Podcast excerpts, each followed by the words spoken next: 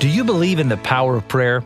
Hi, I'm Jonathan Falwell. You know, prayer is a wonderful gift extended to us through the love of God.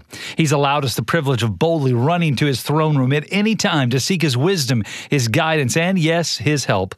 But sometimes when we pray, we ask God for a specific need, and we don't see Him answering that prayer in the way that we've asked. Well, why is that? Does that mean that prayer is not powerful? Does it mean that God doesn't care? Absolutely not. Prayer is powerful, and God always cares, but sometimes our desires don't necessarily match up to God's plan or to God's will.